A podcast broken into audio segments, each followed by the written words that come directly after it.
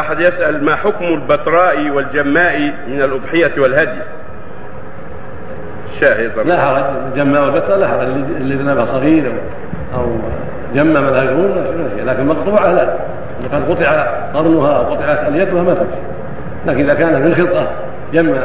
ما لها جنون في الخلطة أو صمعة صغيرة الأذن أو بترة ذنبها صغير هذا ما في بأس، أما كان تقطع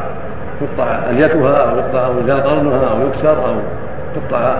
الأذن لا، إنه ينهى عن قطع الأذن والقرن.